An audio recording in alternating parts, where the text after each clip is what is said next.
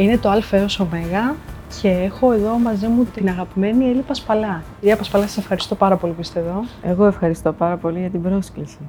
Θα κάνουμε μαζί ένα ταξίδι σε εισαγωγικά από το Α έως Ω με 24 σταθμούς ε, αλφαβητικά φυσικά, ε, της πορείας σας, της καριέρας σας και της ζωής σας. Ωραία, ανυπομονώ. Ξεκινάμε από το Α φυσικά για να σας δώσω τη λέξη Αμερική. Ο... Μου βάζετε δύσκολα από την αρχή. Είναι ένα μεγάλο, τεράστιο κεφάλαιο. γεννήθηκα εκεί, έζησα εκεί μέχρι τα 25 μου. Εκεί σπούδασα, εκεί μελέτησα, εκεί ερωτεύτηκα, εκεί ταξίδεψα, εκεί... Είναι μια πολύ σπουδαία χώρα, μου πρόσφερε πολλά. Την αγαπώ πολύ, ε, παρόλες τις δυσκολίες που έχει και δυστυχώς δεν την επισκέπτομαι όσο συχνά όσο θα ήθελα. Και πάντα όμως όταν πηγαίνω νιώθω ότι ανανεώνω τις μπαταρίες μου, τις ξαναφορτίζω και ε, γυρνάω, επιστρέφω κάπως ανανεωμένη. Είναι μια πολύ σπουδαία, ε, την αγαπώ πάρα πολύ. Νιώθετε ότι σας λείπει η Αμερική δηλαδή; Ε, σε κάποια πράγματα ναι, αλλά εδώ είναι η οικογένειά μου, εδώ είναι οι φίλοι μου, ενώ εδώ είναι η εργασία μου. Μου λείπουν κάποιες... η, η απεραντοσύνη της και σαν φύση, αλλά και σαν σε ό,τι προσφέρει η Αμερική, που είναι απέραντο. Δηλαδή δεν... νιώθω ότι ό,τι υπάρχει στη γη υπάρχει στην Αμερική. Κάπως. Ναι. Ε, ε, ας το μετριάσω λίγο αυτό. Αλλά ε, αυτό μου λειπει Γι' αυτό θα ήθελα να την επισκέπτομαι λίγο πιο συχνά. Αλλά ειδικά τώρα τα τελευταία χρόνια λόγω κορονοϊού και αυτά δεν, δεν ήταν εφικτό αυτό. Αλλά έχω πολύ καλούς φίλους εκεί ακόμη. η οικογένειά μου είναι όλη εδώ, οπότε δεν έχω στενούς οικογενειακούς δεσμούς πλέον με την Αμερική. Υπήρξε ένα διάστημα που ε, ήθελα να επιστρέψω, για λίγο, όχι για να κάνω κάποια συγκεκριμένα πράγματα, αλλά Ανατραπήκαν όλα αυτά τα σχέδια, γιατί έτσι είναι η ζωή, ανατρέπονται τα πάντα και πήρα άλλο δρόμο. Και με προλάβατε εδώ, γιατί ήταν, ήθελα να το ρωτήσω αυτό, αν υπάρχουν σκέψεις για πιθανή επιστροφή, με προλάβατε. Όχι, ε, τώρα πλέον όχι. Συνεχίζοντας το Β, ο επόμενος σταθμός, θα σας δώσω τη λέξη βιβλίο και το δίνω γιατί διαβάζοντας για εσάς να βρεθούμε σήμερα, ε, διάβασα ότι αγαπάτε το διάβασμα και τα βιβλία. Το αγαπώ πάρα πολύ το διάβασμα. Ε, δυστυχώς, ε, λόγω κάποιων προβλημάτων που έχω στην όρασή μου πλέον, αρχίζει και δυσκολεύεται η κατάσταση. Και αυτό με, μου δημιουργεί μεγάλη λύπη, γιατί δεν διαβάζω με την άνεση που είχα παλιότερα. Αλλά αγαπώ πολύ το βιβλίο και τα τελευταία χρόνια παρατηρώ ότι ε, δεν διαβάζω Λογο... Νομίζω ότι συμβαίνει αυτό. Έχω ακούσει ότι συμβαίνει αυτό στους ανθρώπους ότι ε, δεν διαβάζω τόση λογοτεχνία τώρα όσο παλιότερα. Ναι. Ε, διαβάζω περισσότερα δοκίμια, ε, ιστορία ή θέματα κοινωνικοπολιτικά. Ε, αυτά με ενδιαφέρουν το τελευταίο διάστημα. και βέβαια διάβασα αρκετά, αγοράζω βιβλία.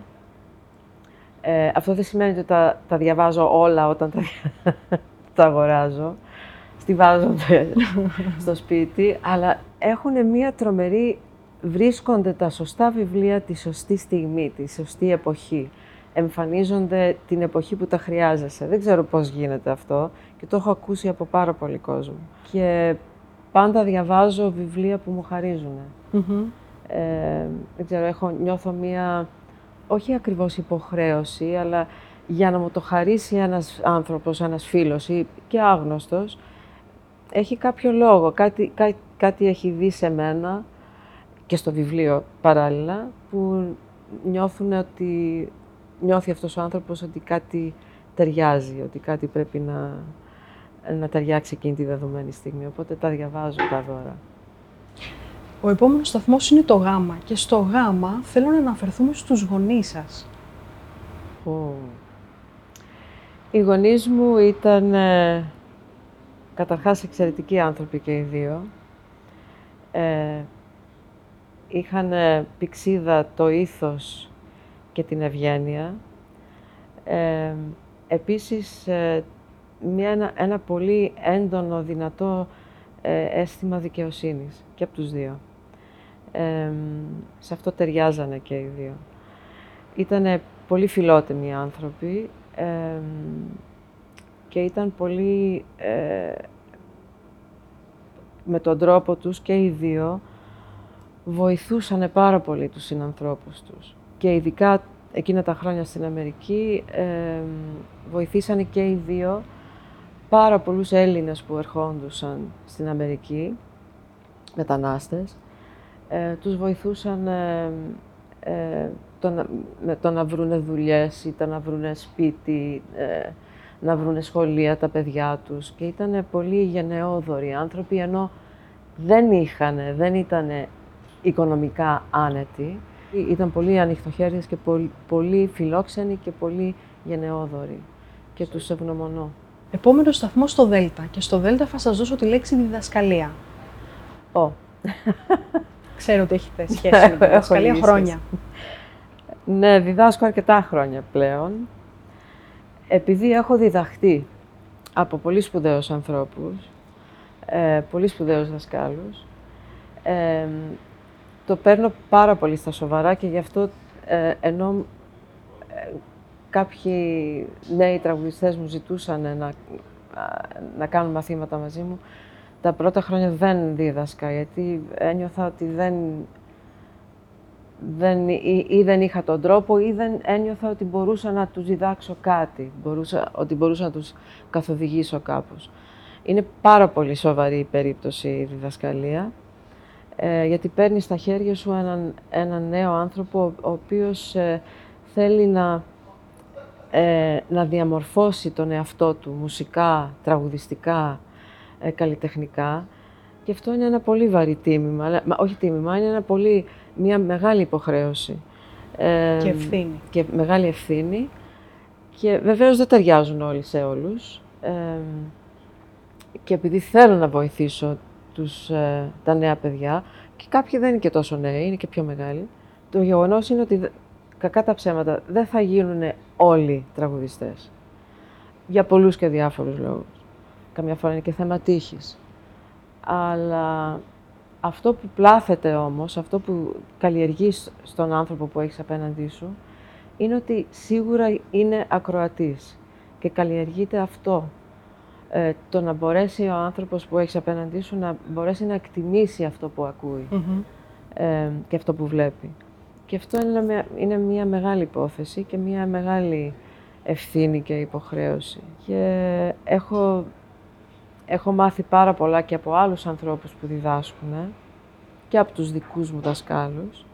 Και εδώ θα ήθελα να αναφερθώ στην αγαπημένη μου Ντόρα Μπακοπούλου, που είναι μια πολύ σπουδαία καλλιτέχνης και πολύ σπουδαία δασκάλα. Και έχει μια υπέροχη σχέση με τους μαθητές της και αυτό ήταν με πολύ μεγάλη έμπνευση για μένα. Πείτε μου στο ε, το οποίο θα μας μεταφέρει εδώ που είμαστε στην Ελλάδα. Για την Ελλάδα λοιπόν 1982 ναι. Έρχεστε. Μεγάλα, ε, μεγάλες λέξεις μου δίνετε. Η Ελλάδα ήταν ε, η μεγάλη μου αγάπη από μικρό παιδί. Από μικρούλα, από τεσσάρων ετών που ήρθα για πρώτη φορά στην Ελλάδα, ήθελα να ζήσω στην Ελλάδα. Ε, όταν ήρθα όμως εκείνη τη χρονιά, δεν είχα σκοπό να μείνω, δεν ήταν αυτός ο, ο στόχος μου. Ήρθα για λίγο παρατεταμένες ε, διακοπές και όμως το ένα έφερε το άλλο και έμεινα εδώ. Την αγάπησα την, την Ελλάδα μέσα από την οικογένειά μου, από τους γονείς μου, που τρέφανε και αυτοί μια μεγάλη αγάπη για την Ελλάδα και μάλλον θέλανε να επιστρέψουν, κάτι που έγινε πολύ αργότερα. και όταν ήρθα στην Ελλάδα ένιωσα μια... ότι ήταν ο τόπος μου. Και βέβαια μοιήθηκα πολύ νωρίς και στη, στη μουσική της, στην ποίησή της και σιγά σιγά και στην ιστορία της. Μας στείλανε στο ελληνικό σχολείο οι γονείς μας, οπότε είχα μία άμεση, ε, είχα πολύ επαφή από μικρή και είχα, ε, καλλιεργήθηκε και μέσα μου στην Αμερική μία πολύ ισχυρή αίσθηση υπερηφάνειας το ότι ήμουν Ελληνίδα. Ε, και έπρεπε, επειδή ήθελα, αγαπούσα πάρα πολύ το ελληνικό τραγούδι και ήθελα να ασχοληθώ με αυτό, δεν μπορούσα να φανταστώ τον εαυτό μου να ασχολούμαι με αυτό στην Αμερική. Έπρεπε να έρθω στην πηγή. Και έτσι έγινε. Το ε όμως θα μου επιτρέψετε να μας δώσει κι άλλη μια λέξη, ένα όνομα. Και γιατί είναι πολύ καλή σας φίλη. Και είναι η Ευανθία Ρεμπούτσικα. Τι ωραίο. Ωραία που τα συνδέσατε, τα δύο ε. Είναι πολύ αγαπημένη μου ναι. φίλη. Ε, την εκτιμώ πολύ, τη θαυμάζω πολύ. Ε, και δεν είναι τυχαίο νομίζω που γέλασα με το που αναφερθηκατε στην Ευανθία, γιατί γελάμε πάρα πολύ με την Ευανθία. Και είναι ένα πράγμα που μας έχει δέσει πάρα πάρα πολύ. Πέρα από τη μουσική και τα τραγούδια της και άλλων βέβαια τις μουσικές μας, μας έχει ενώσει πάρα πολύ το γέλιο και την... Ε, είναι, ε, είναι, είναι χαρά που βρίσκομαι με την Ευανθία και χαίρομαι για όλα όσα κάνει και όλα όσα έχει καταφέρει στη ζωή της. Είναι, μάχεται ε, η Ευανθία στη ζωή της και αυτό είναι πολύ θαυμαστό. Την αγαπάτε πολύ, φαίνεται. Ναι. Πώς, ο, ο τρόπος που μιλάτε για εκείνη. και είμαι σίγουρη ότι σας αγαπάει και εκείνη το ίδιο. Ελπίζω. Συνεχίζοντας το ζήτα. Άλλο ε το ελπίζω. Σωστά. το ζήτα θα μας δώσει μια λέξη που πάλι διάβασα για να βρεθούμε. Διάβασα λοιπόν για τη ζωγραφική, είναι η λέξη ζωγραφική, γιατί αγαπάτε ε, έργα του Μόραλη. Πολύ. Αγαπώ πολύ τη ζωγραφική και την αγαπώ ακόμα περισσότερο γιατί δεν το κατέχω αυτό, αυτό το εγχείρημα, αυτό το σπορ, καθόλου. Και το θαυμάζω πάρα μα πάρα πολύ. Και πολύ συχνά σκέφτομαι τη μουσική και το τραγούδι, οπτικοποιώ στο μυαλό μου ε, ζωγραφιστά ε, και με χρώματα και θαυμάζω και ζηλεύω, ζηλεύω με την καλή έννοια, δηλαδή ότι θα ήθελα πολύ να, το, να μπορούσα να το κάνω, ε, αλλά δεν μπορώ. Ε, ναι. δεν έχω αυτό το χάρισμα.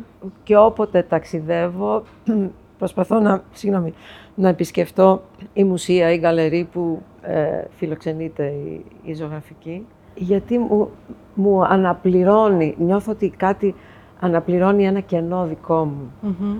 Ε, μία διάσταση που συμπληρώνει τη μουσική ναι. ε, και μου είναι πάρα πολύ πολύτιμο.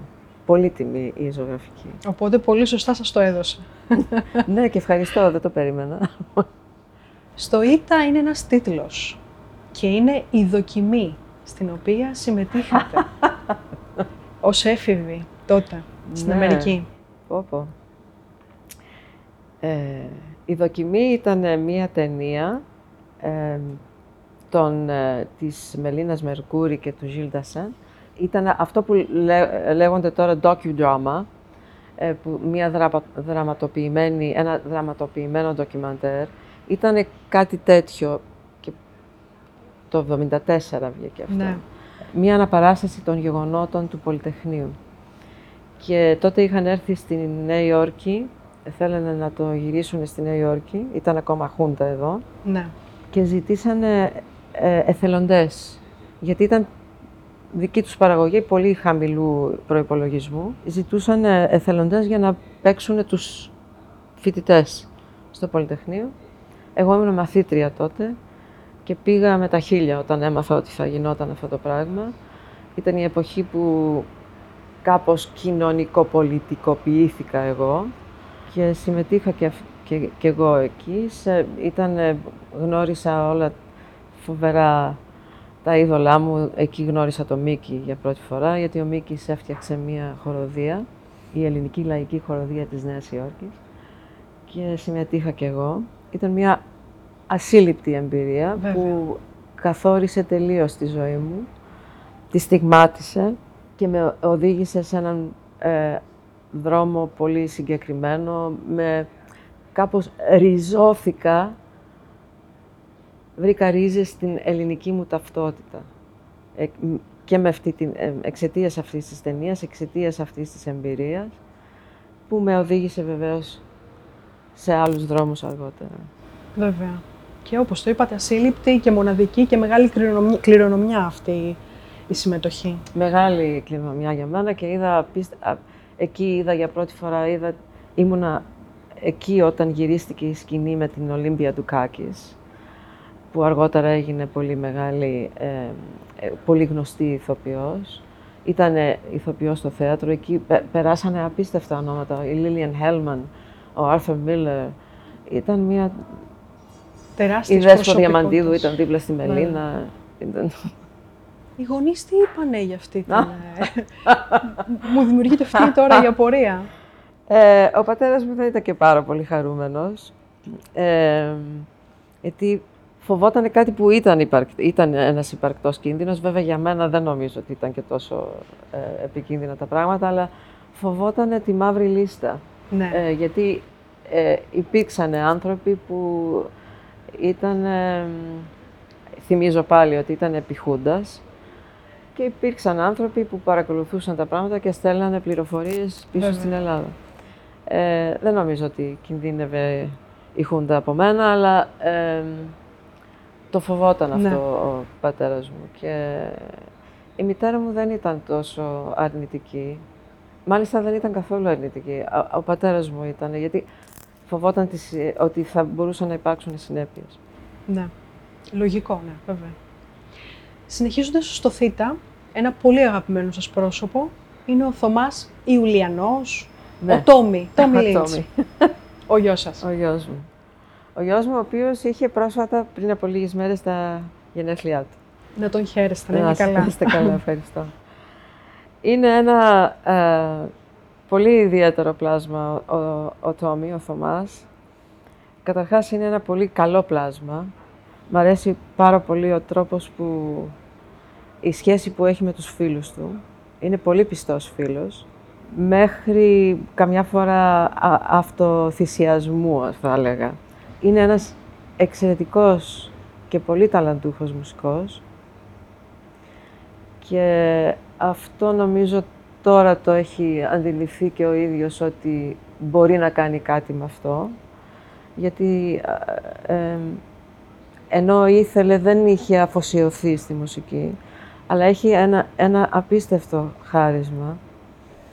Είναι, η μουσικότητά του είναι πηγαία και αυθόρμητη. Και αυτό, ξέρετε, πολύ συχνά σε νέα παιδιά που έχουν τέτοια, τέτοιο χάρισμα, δεν συγκεντρώνονται τόσο πολύ στην αρχή, γιατί τους είναι εύκολο. Εγώ δεν είχα τέτοια ευκολία.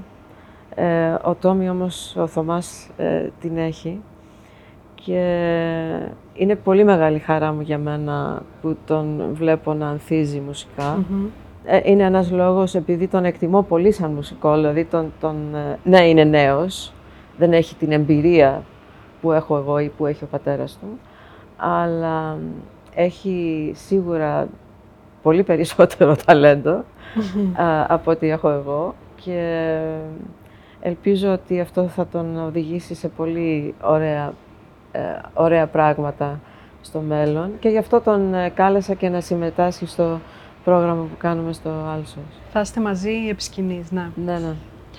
Θα το πούμε αργότερα αυτό, δεν κάνουμε spoiler ακόμα.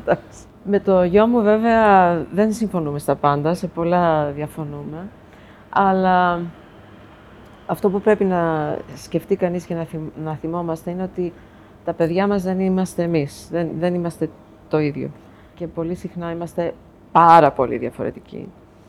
Ε, μου είχε πει μία κυρία πριν από πάρα πολλά χρόνια, πριν μείνω έγκυος, ότι έτσι ήταν λίγο μία φιλοσοφική κουβέντα και μου είπε ότι δεν διαλέγουμε εμείς, τα παιδιά μας διαλέγουν. Κάνουν μία γύρα και ψάχνουν και, και λένε εκεί θα πάω και σε δοκιμάζουν στις αδυναμίες σου, στα αδύναμά σου σημεία. Και είναι, το βρήκα πολύ εύστοχο γιατί έτσι είναι. Πραγματικά. Στο Ιώτα θέλω να μου πείτε είναι η λέξη ίντερνετ. Γιατί εγώ σκέφτηκα ποια μπορεί να είναι η σχέση της ε, Έλλη, Έλλης Πασπαλά με το ίντερνετ. Είναι ένα υπέροχο και τρομερό εργαλείο και θέλω να το σκέφτομαι έτσι και θέλω να το χρησιμοποιώ έτσι. Δεν θέλω να είμαι δέσμια του ίντερνετ, να μην είμαι και να μην γίνομαι θύμα. Και έτσι έχω και μία μικρή απέχθεια. Μάλλον όχι για το ίντερνετ, αλλά για τα social media. έχω μία μικρή απέχθεια για αυτά. Γιατί βλέπω ότι πολλοί κόσμος εξαρτάται, είναι σχεδόν σαν ναρκωτικό. Ναι. Και ενοχλούμε αφάνταστα. Και γι' αυτό το χρησιμοποιώ το ίντερνετ, είναι τρομερή πηγή γνώσης, μάλλον πληροφορίας. Η γνώση όμως θέλει εκβάθυνση, δεν μπορείς να μείνεις στην πληροφορία μονάχα. Και πολλοί κόσμος, νομίζω, ε, παρασύρεται, νομίζοντας ότι έχοντας πάρει μια πληροφορία, ότι έχει μορφωθεί κιόλας. Είναι άλλο η μόρφωση και άλλο η πληροφόρηση. Και θέλει μεγάλη προσοχή, γιατί πολλές φορές η, πληροφορία είναι και λάθος. Σωστά. Παραπληροφόρηση. Είναι η παραπληροφόρηση. Ε, έως και ψέμα. Και αυτό απεχθάνομαι, δεν μου αρέσει και ο όρος fake news, γιατί ουσιαστικά είναι ψέμα. και δεν το λέμε ψέμα και πρέπει να το λέμε ψέμα. Συνεχίζουμε στο ΚΑΠΑ. για να σας δώσω την κατάσταση που ζήσαμε τα δύο τελευταία χρόνια και είναι η καραντίνα και ο κορονοϊός. Μία πολύ δύσκολη, για, εννοείται για όλους, δεν είπα κάτι το καινούριο ή το σοφό. Ήταν αρχικά μία, ε, νομίζω πολλοί από εμάς το είδαμε σαν μία μικρή και ευχάριστη διακοπή. Χωρίς να μπορούσε, κανείς δεν μπόρεσε να προβλέψει το πόσο θα κρατήσει αυτό το πράγμα. Βέβαια, κάποιοι λίγοι άνθρωποι προειδοποιήσανε ότι αυτό θα πάει, μακριά θα πάει αυτή η βαλίτσα αλλά δεν ακούσαμε. Ήταν μια ευκαιρία για, να, για μια ενδοσκόπηση για πολλούς από εμάς, για διάβασμα. Θαύμαζα πάρα πολύ τους ανθρώπους που βγαίνανε όμως και κάνανε τη δουλειά τους, είτε ήταν στα σούπερ μάρκετ, είτε εννοείται οι, οι νοσηλευτές, οι, οι, γιατροί, τα νοσοκομεία. Αυτό ήταν κάτι το απίστευτο. Αλλά και οι άνθρωποι που κάνανε τηλεόραση, ραδιόφωνο, αυτά δεν σταματήσανε.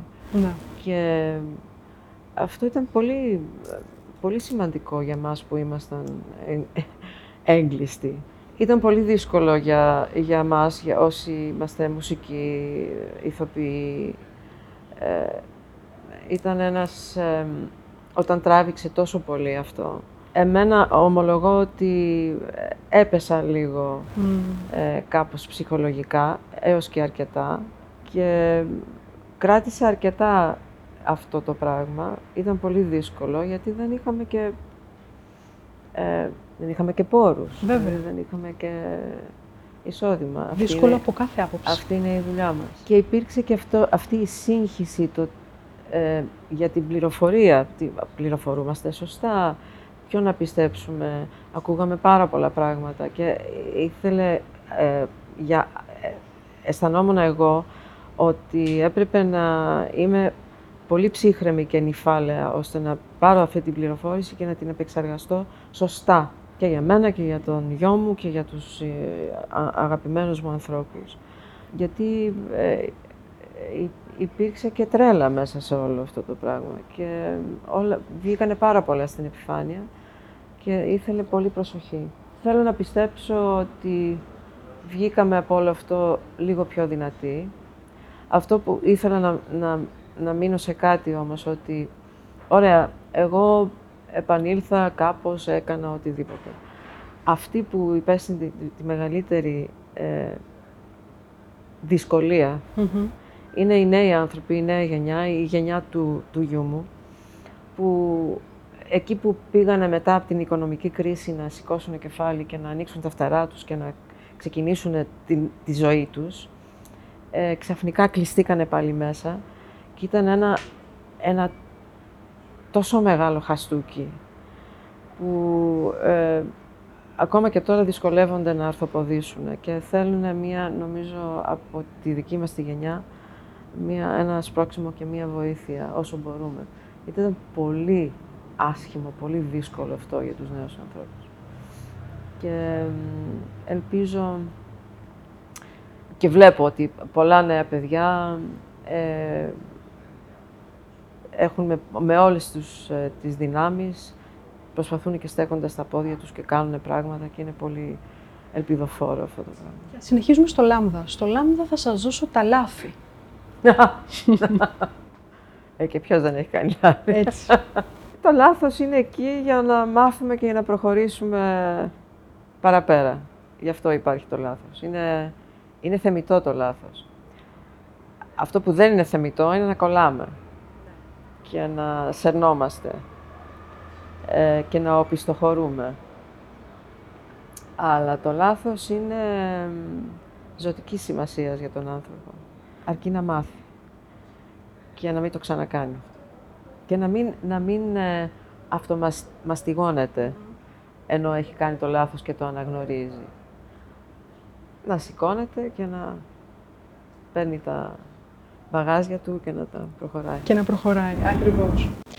Μη. Το μη φυσικά είναι ο Μάνος Χατζικάκης. Ένα μεγάλο κεφάλαιο. Ένα μεγάλο Για κεφάλαιο σας. που είναι πολύ δύσκολο να το συμπυκνώσει κανείς σε λίγες αράδες, σε λίγες φράσεις. Ήταν, αν και ο ίδιος δεν ε- επιβίωκε αυ- αυτόν τον ρόλο και αυτόν τον τίτλο, ήταν μεγάλος δάσκαλος μου, για μένα.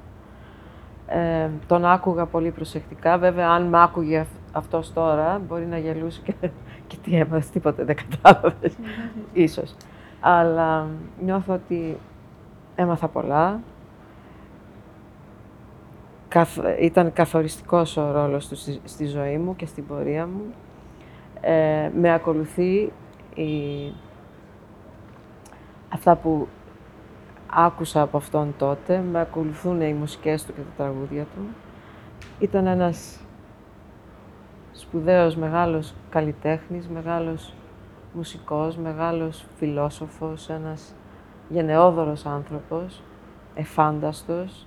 Νιώθω, πάντα όταν μιλάω ε, για το Χατζηδάκι, νιώθω ότι λέω πολύ λίγα και δεν μπορώ να ακουμπήσω, να πλησιάσω το μεγαλείο του και να, να εκφράσω το πόσο σπουδαίος ε, άνθρωπος υπήρξε όχι μόνο για μένα, όχι μόνο για το άμεσο περιβάλλον του, αλλά για την ολόκληρη τη χώρα και πέρα από τη χώρα μας. Και νιώθω εξαιρετικά τυχερή που ε, βρέθηκα στο περιβάλλον του.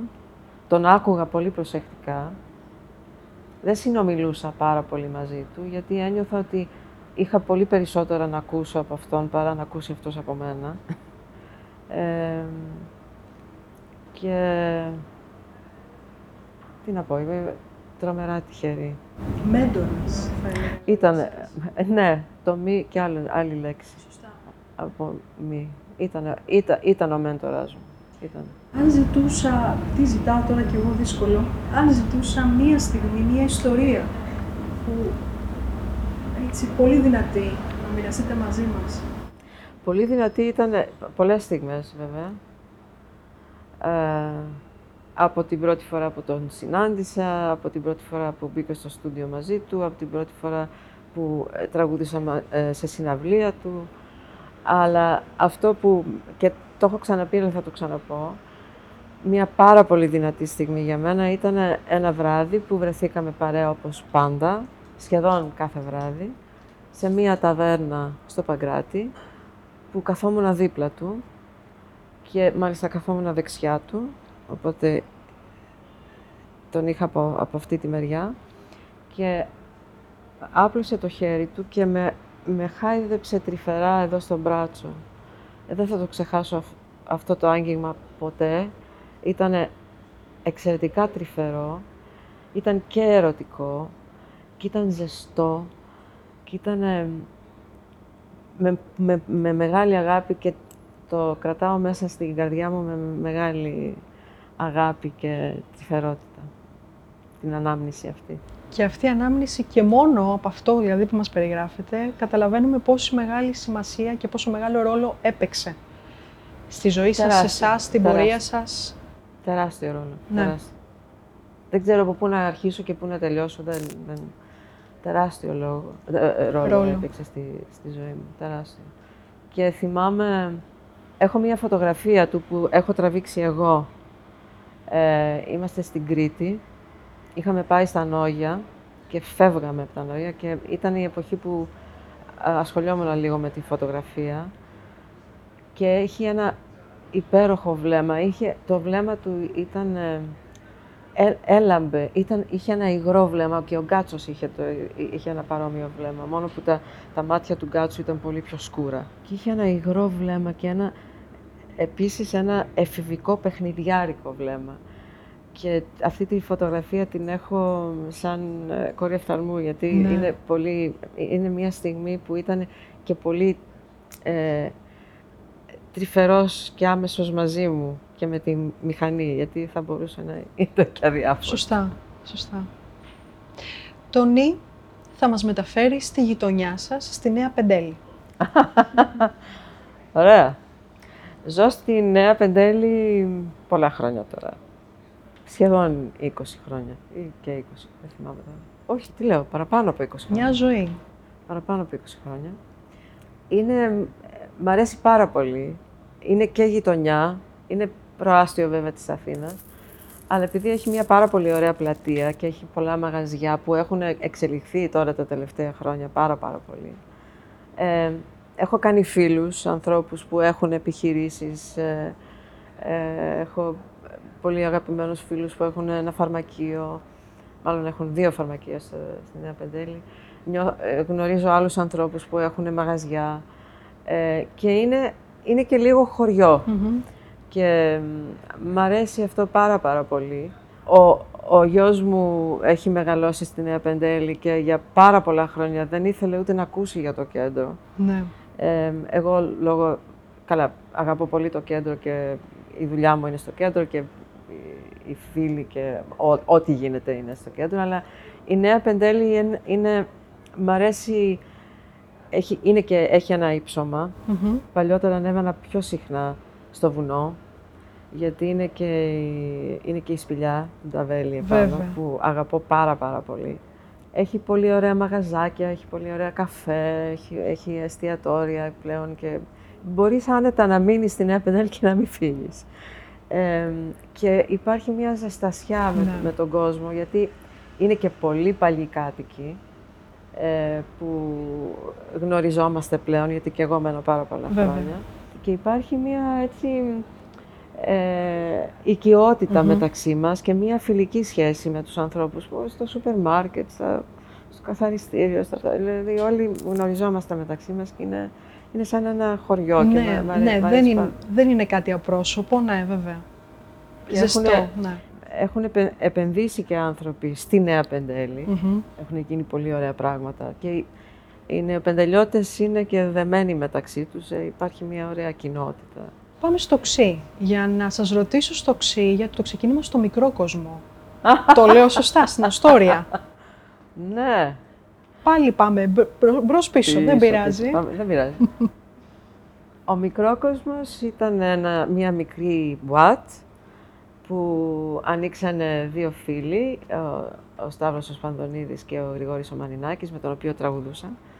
Ε, είχαμε ξεκινήσει από τη χοροδία που ανέφερα πριν, που ε, ίδρυσε ο, ο Μίκης ο, ο Ο μικρόκοσμος άνοιξε σε μια εποχή που η μόνη ελληνική σκηνή που υπήρχε ε, στη Νέα Υόρκη τότε ήταν, ε, λεγόταν η ελληνική σπηλιά που θεωρεί το σκυλάδικο ναι. κτλ. Και εμείς ήμασταν η εναλλακτική σκηνή. Ναι. Δηλαδή, τι, σήμαινε αυτό. Δηλαδή, το έντεχνο. Ναι. Τραγουδούσαμε και δημοτικά και ρεμπέτικα και αυτά. Και το μεγαλύτερο μέρος του κοινού μας ήταν οι φοιτητές. Που υπήρξε ένα πολύ μεγάλο ρεύμα τότε φοιτητών που είχε έρθει από την Ελλάδα. Αλλά ήταν και Ελληνοαμερικανοί, δηλαδή ήταν φοιτητές ε, ε, σαν και εμένα που είχαν γεννηθεί εκεί, ε, που σπουδάζανε και ήθελαν, είχαν σχέση με την ε, με το ελληνικό τραγούδι, με την ελληνική μουσική και θέλουν να ακούσουν αυτό το τραγούδι. Και έτσι ε, εδρεώθηκε ο, ο μικρόκοσμος. Ε, παίζαμε Παρασκευό Σαββατοκύριακα και ήταν μια τρομερή εμπειρία για μένα, γιατί μπήκα για, για τα καλά μέσα στο ελληνικό τραγούδι, όπως εί- είχα πει πριν ότι ήθελα να ασχοληθώ με το ελληνικό τραγούδι και αυτή ήταν η βάση μου. Έπαιζα εγώ πιάνο, συνόδευα εγώ ε, και εμένα και τον Γρηγόρη και είχαμε κα, κατά καιρούς και άλλους μουσικούς, είχαμε πάντα δυσκολία το να, να βρούμε ε, κάποιον ε, που να, να παίζει μπουζούκι, ήταν δυσέβρετα τα μπουζούκια ή και κιθάρα, αλλά ερχόντουσαν κυκλικά. Τραγουδούσαν και άλλες δύο ε, πολύ ωραίες τραγουδίστριες, η Άννα Ιπαϊδούση και η, η, η Τζούλη Ζιάβρα, πολύ ωραίες φωνές. Ε, αλλά εγώ ήμουνα μόνιμο στέλεχος μαζί με τον Γρηγόρη, ήμασταν εκεί και ήταν μια πολύ όμορφη εμπειρία αυτή. Ωραίο ξεκίνημα. Στο όμικρον, στο όμικρον είναι δύο ονόματα. Και είναι τα δικά σας ονόματα. Ελισάβετ Ελένη; Ναι. Μμμ. Α, και λέω, το όμικρο Όνομα. Όνομα Ελισάβετ Ελένη. Ναι, βαφτίστηκα Ελισάβετ Ελένη. Είναι οι δύο γιαγιάδες; Είναι οι δύο γιαγιάδες. Την Ελένη δεν τη γνώρισα ποτέ, πέθανε πολύ νέα. Την Ελισάβετ τη γνώρισα μία φορά όταν ήμουν 4 ετών. Και ήμουνα πάρα πολύ υπερήφανη που είχα το όνομά της. Το Ελισάβετ, ε, η μαμά μου δεν με είπε ποτέ Ελισάβετ. Ο πατέρας μου με έλεγε Elizabeth όταν μιλούσε στους ε, Αμερικανούς Ναι. ε, ή στο σχολείο. Όταν ε, για τα πρώτα χρόνια είχα γραφτεί το επίσημο μου όνομα και ε, ήταν ε, το Ελισάβετ Ελένη και όλοι οι δάσκαλοι για τα πρώτα χρόνια του, του σχολείου με λέγανε Elizabeth ή Ελισάβετ στα, στο, ελληνικό μάθ, στο μάθημα ελληνικών. ναι.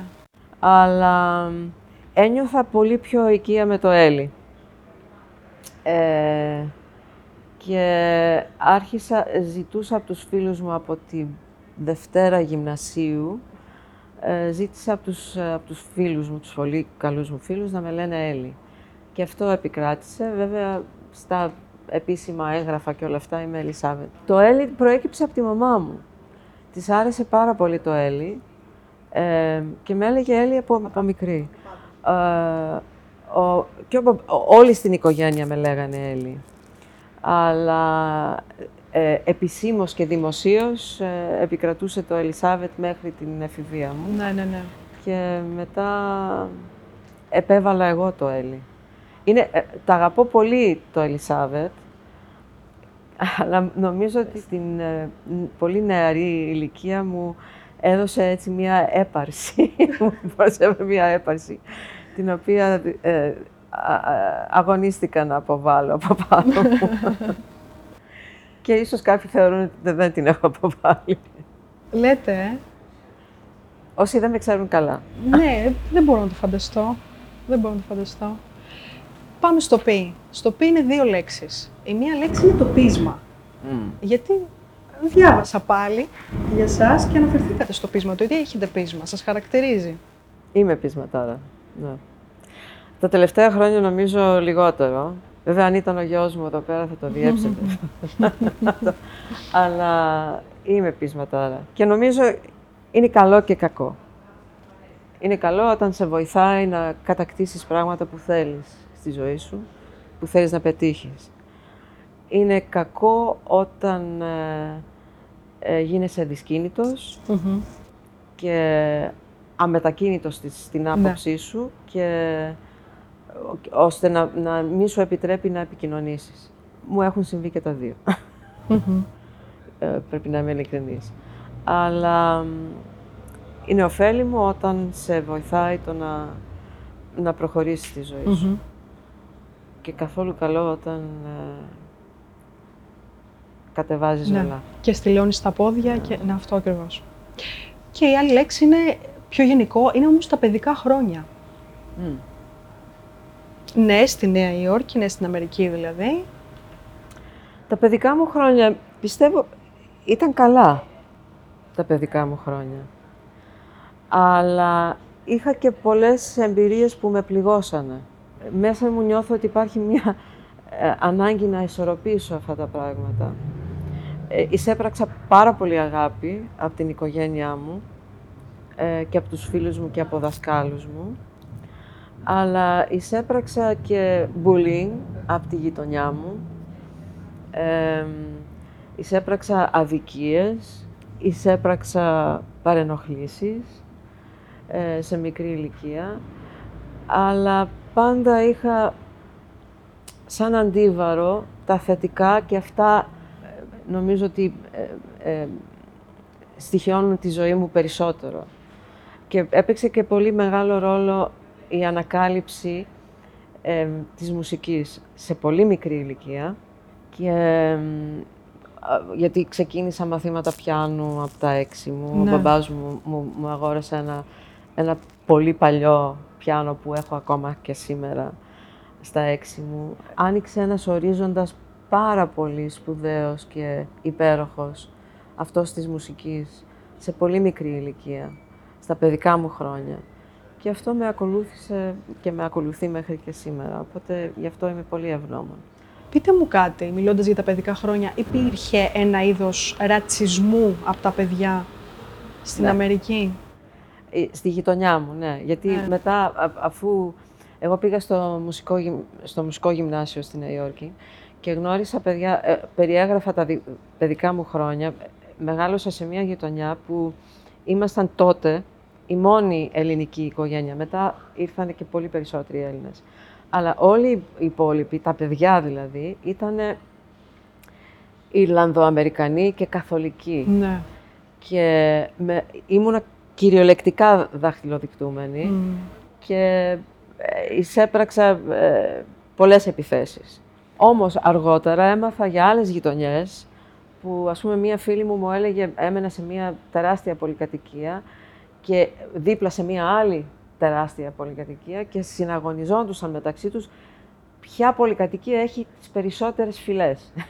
Μάλιστα. τις περισσότερες εθνικότητες. Δηλαδή, εμείς έχουμε 13, εμείς έχουμε 18 και ήταν πολύ υπερ, υπερήφανοι. Οπότε ήταν και αναλόγως με το που... Ναι.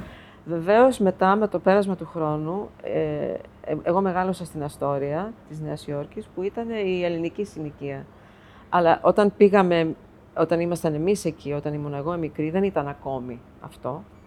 Μετά δημιουργήθηκε η πολύ ε, δυναμική, έντονη, δυνατή ελληνική συνοικία της ε, Νέας Υόρκης. Mm-hmm. Συνεχίζοντας τώρα, θέλω να μιλήσουμε για τη ρουτίνα της Έλλης Πασπαλά. Η ρουτίνα είναι, από τη μία, είναι ένα πολύ ωραίο πράγμα, εμένα μου αρέσει. Μ' αρέσει το, το, σταθερό, να είναι κάτι σταθερό, να... μια εγγύηση ότι κάτι θα παραμένει σταθερά εκεί, καθημερινά. Απ' την άλλη πλήττω. Ναι. Και ε, καμιά φορά δεν βρίσκω ισορροπία ανάμεσα στα δύο. Ε, με κουράζει πάρα πολύ ε, και γι' αυτό είμαι τυχερή που κάνω αυτό που κάνω, γιατί δεν υπάρχει ρουτίνα σε αυτό που κάνω. Βέβαια. Ε, αλλά υπάρχει, το έχω ανάγκη, έχω ανάγκη ας πούμε την καθημερινότητα. Έχω μία ρουτίνα, βγαίνω τα πρωινά συνήθως κάθε, κάθε μέρα και περπατάω. Μετά πίνω ένα καφέ, με ευχαριστεί αυτό. Καμιά φορά όταν το σκέφτομαι όμως, αρχίζω και πλήττω και βαριέμαι. Αλλά απ' την άλλη με, με ευχαριστεί. Σκέφτομαι καμιά φορά, ε, α, τι ωραία που θα ήταν να είχα μία μια εργασία που να είναι σταθερή, κάθε μέρα να πηγαίνω ε, στην εργασία μου και, και μετά όσο το σκέφτομαι λέω δεν, νομίζω ότι θα τα Ακριβώς. πολύ. Ε, βέβαια η, η, η, εργασία μου είναι τόσο... Ε, καμιά φορά υπάρχει τόσο μεγάλη ένταση και τόση μεγάλη αναμπουμπούλα στη ρουτίνα, στην καθημερινότητα που αναζητώ μία πιο σταθερή. Οπότε είναι μία ισορροπία. Ανάλογα με τη διάθεση, mm. ακριβώς. Συνεχίζουμε στο Σίγμα. Στο Σίγμα θέλω να μου πείτε για το Σταμάτη Κραουνάκη, για τη συνεργασία με το Σταμάτη. Α, ο Σταμάτης είναι μεγάλη μορφή. Ε, έχει γράψει υπέροχα τραγούδια. Είναι, μια, είναι περσόνα ο Σταμάτης. Και τότε όταν είχαμε κάνει είχαμε συνεργαστεί στη Γόβα στη Λέτο. Βέβαια. Ήταν μεγάλη εμπειρία, πολύ ωραία εμπειρία να, να, να μπω στο στούντιο με το Σταμάτη. Γιατί είναι, αυτό που βλέπουμε, αυτό είναι ο Σταμάτης. Έχει αυτή την, είναι πληθωρικός, έχει ε, αυτό που λέμε στα αγγλικά larger than life. Ε, είναι τεραστίων διαστάσεων. Η, η, το, η, ο ψυχισμός του. Ναι. Ε, και ήταν πολύ μεγάλη χαρά για μένα να μπω σε αυτόν τον κόσμο του Σταμάτη. Ε, και βεβαίως ε, έχει ασύλληπτο και αστήρευτο χιούμορ και είναι πολύ, έχει μια παρατηρητικότητα, έχει ένα, ένα βλέμμα, είναι πολύ οξυδερκής και έχει ένα βλέμμα έτσι που ξεγυμνώνει τα πράγματα με πολύ ιδιαίτερο τρόπο που ε, είναι, είναι μοναδικός σε αυτό. Και βέβαια και υπέροχη η δουλειά που κάνατε μαζί. Η Βάβα Στιλέτα. Ε, βέβαια. Ναι, ήτανε, ήτανε, ήταν και προκλητικό για μένα, γιατί ε, ο Σταμάτης, όπως είναι, τον, τον ξέρουμε, σε φτάνει στα άκρα. Ε, και αυτό ήταν μια πρόκληση για μένα πολύ, πολύ ωραία που ε, το, το ευχαριστήθηκα πάρα πολύ. Και πάμε στο ΤΑΦ για να μιλήσουμε για την jazz στο Άλσος, στο θέατρο Άλσος. Το Ellie Loves Jazz είχε ξεκινήσει προ-κορονοϊού και ο κορονοϊός μας βρήκε ενώ πηγαίναμε ανωδικά με τις παραστάσεις ε, και μας έκοψε τη φόρα. Και μου άφησε μία, έτσι, ε, λίγο μία αιμονική ιδέα. Δεν το χόρτασα Και ήθελα να το ξανακάνω. Το κουβεντιάσαμε με την Κατερίνα τη Σταματάκη, με την Πρόσπερο. Και ενθουσιάστηκε η Κατερίνα με την ιδέα και με την Ελένη Τηγιανοπούλου και με στηρίξανε πάρα πολύ σε αυτό, στο εγχείρημα να το ξανακάνω. Βέβαια αυτή τη φορά διαφορετικό, εξού και το Volume 2, το Ellie Loves Jazz Volume 2. Και μου πρότεινε η Κατερίνα το, το Άλσος και την ευγνωμονώ γιατί μου αρέσει πάρα πάρα πολύ και πιστεύω ότι ταιριάζει πάρα πολύ και σε αυτό το πρόγραμμα. Είναι ένας πολύ ζεστός χώρος, πολύ φιλόξενος χώρος και οι άνθρωποι που εργάζονται εκεί, μας έχουν αγκαλιάσει, είναι πολύ... μας, ε, ε, ε μας φροντίζουν με μεγάλη αγάπη και στοργή. Και βέβαια ε, με ακολουθήσανε πάλι οι, οι εξαιρετικοί φίλοι συνεργάτες, ε, συνοδοιπόροι μου και αυτή τη φορά, ο David Lynch στα σαξόφωνα, ο Τάκης Φαραζής στο πιάνο ο Πέτρος Βαρθακούρης στο κοντραμπάσο και αυτή τη φορά ο Γιάννης Βαγγελόπουλος στα τύμπανα. Και βέβαια, καλεσμένος είναι και ο Τόμι Λίντς, ο οποίος τραγουδάει και παίζει και έχει, έχει γράψει πολύ ωραία πράγματα ο Ντέιβιντ για τα δύο σαξόφωνα, ε, που είναι απόλαυση, α, απόλυτη απόλαυση για μένα. Ε, είναι μεγάλη τύχη για μένα να συνεργάζομαι με αυτούς τους σπουδαίους μουσικούς που χωρίς αυτούς δεν θα γινόταν Ellie Loves Jazz με τίποτα, δε, σε καμία περίπτωση.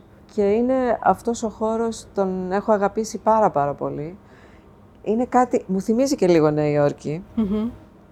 Αυτό το άνοιγμα που έχει πίσω αυτή τη τζαμαρία, έτσι, έχει ένα, μία απλωσιά, έτσι, πολύ όμορφη. Βέβαια είναι νύχτα και δεν βλέπουμε τίποτα απ' έξω, αλλά είναι πολύ... Ε, τον έχω αγαπήσει πολύ αυτό το χώρο και Συνεχίζουμε τώρα και για... είχαμε πάρει μία και παίρνουμε τώρα μία δεύτερη παράταση και αυτό μου δίνει Ο κόσμος βέβαια ανταποκρίθηκε πολύ. Είχατε... Ο κόσμος ναι, ανταποκρίθηκε με μεγάλη αγάπη και ενθουσιασμό και εννοείται ότι αυτό μου δίνει πολύ μεγάλη, πολύ μεγάλη χαρά και ικανοποίηση.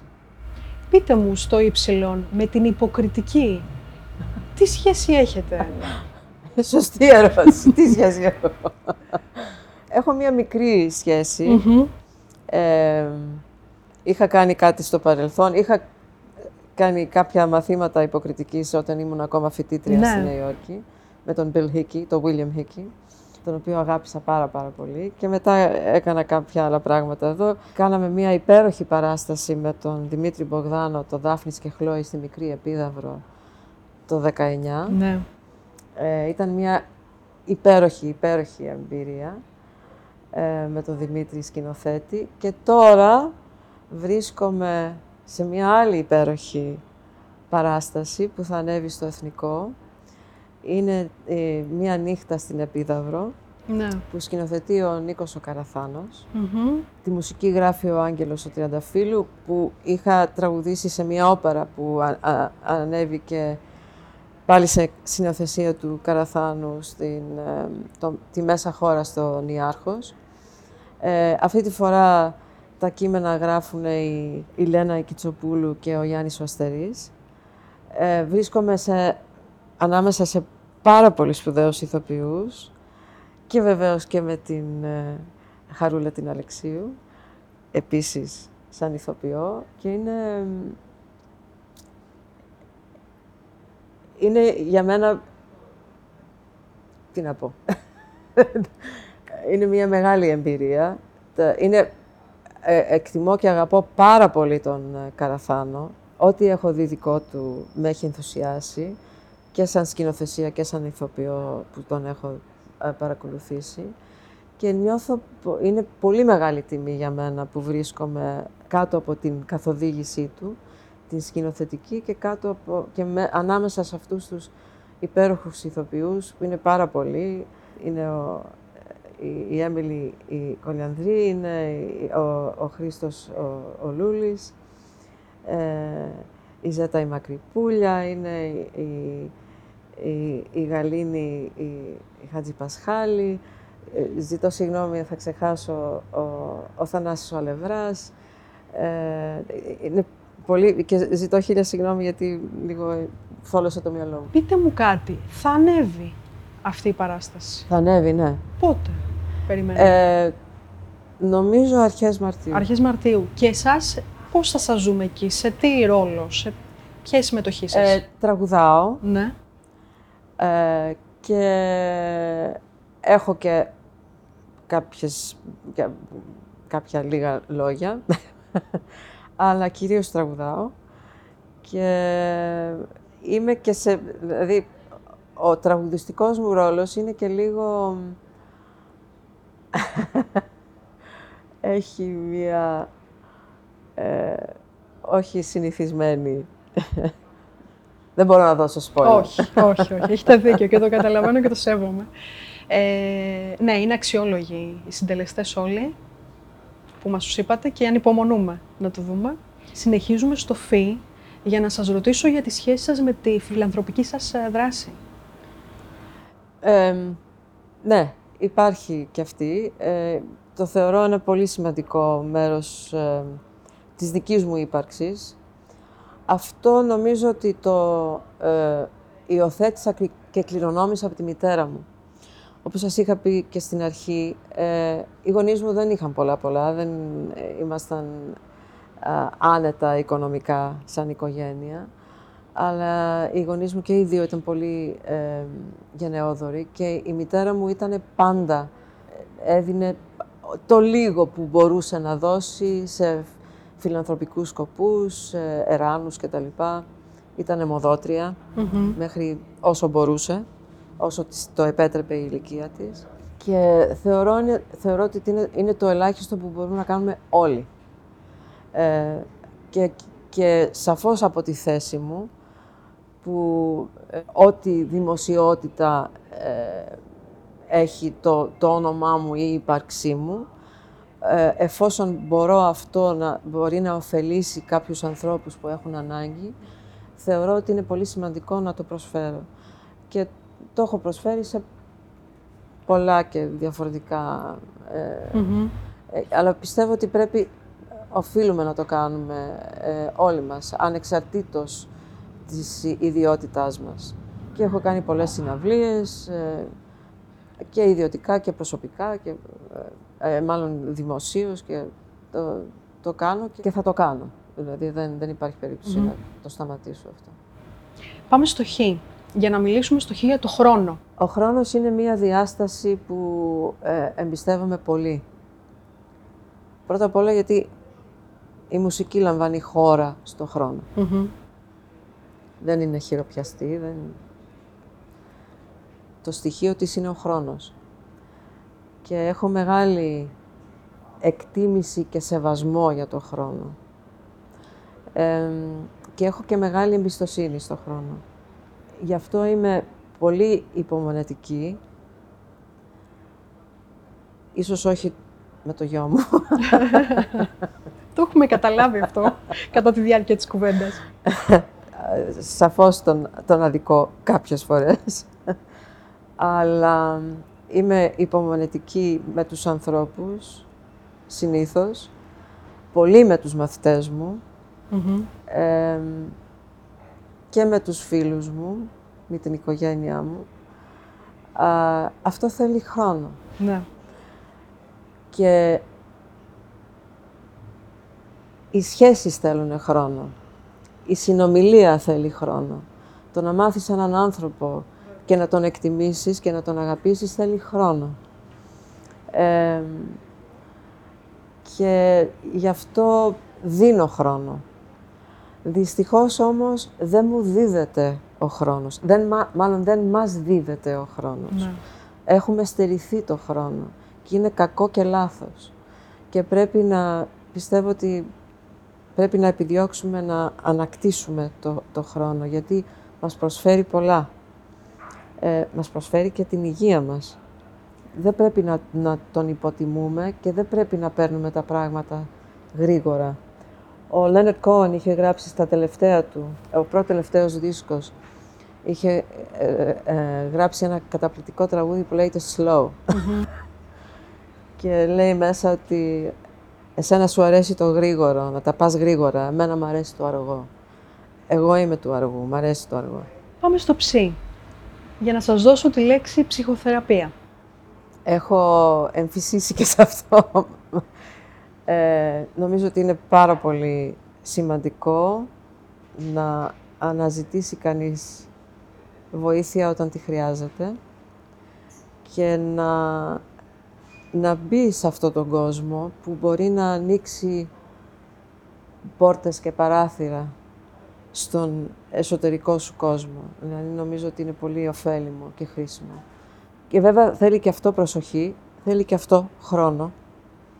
Ε, πρέπει να επενδύσει κανείς το χρόνο του σε αυτό για να μάθει να, να, να αναλύσει τον εαυτό του και να μάθει τον εαυτό του καλύτερα, ώστε να μπορέσει να συνυπάρξει και με τους ε, συνανθρώπους του καλύτερα και με μεγαλύτερη κατανόηση.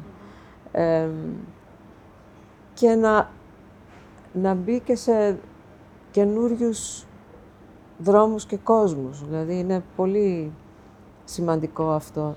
Η, η ζωή είναι μία, μία αναζήτηση, μία, μία συνεχόμενη αναζήτηση. Και η, η η ψυχανάλυση και ε, η ψυχοθεραπεία ε, εκπληρώνει, βοηθάει σε αυτό. Συνεχίζουμε στο ωμέγα. Το ωμέγα, ο τελευταίος μας σταθμός, έρχεται λοιπόν για να μας δώσει ένα ωραίο φινάλε, να μας δώσετε εσείς ένα ωραίο φινάλε. Όχι απαραίτητα αυτής της κουβέντας, αλλά ίσως αν έχετε σκεφτεί τις πορείες σας. Την πορεία μου δεν την πολύ σκέφτομαι, για να είμαι ειλικρινής γιατί πορεύομαι ακόμη, δηλαδή... Βέβαια.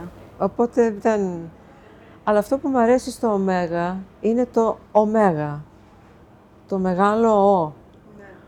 Και είναι που εμπεριέχει τα πάντα, το σύμπαν όλο. Και μ' αρέσει και σαν γράμμα. Και δεν το θεωρώ Δεν, δεν το βάζω σαν τέλος. Το βάζω περισσότερο, το θεωρώ ότι περιέχει το σύμπαν. Ότι το, το άπειρο, το, το πλανήτη και πέρα, πέραν του πλανήτη και τον κόσμο ολόκληρο. Το Μέγα έχει και μία... Ε, ε, ε, έχει μία αγάπη. Δεν ξέρω γιατί το, το έχω συνδυάσει με την αγάπη. Ίσως αυτό, το, το μεγάλο... Που, μία μεγάλη αγκαλιά. Ε, δεν είναι τέλος. Είναι το άπειρο. Είναι μια ανωτελεία και προχωράμε. Σας ευχαριστώ πάρα πολύ. Εγώ. Να είστε καλά. Εσείς επίσης, ευχαριστώ πολύ.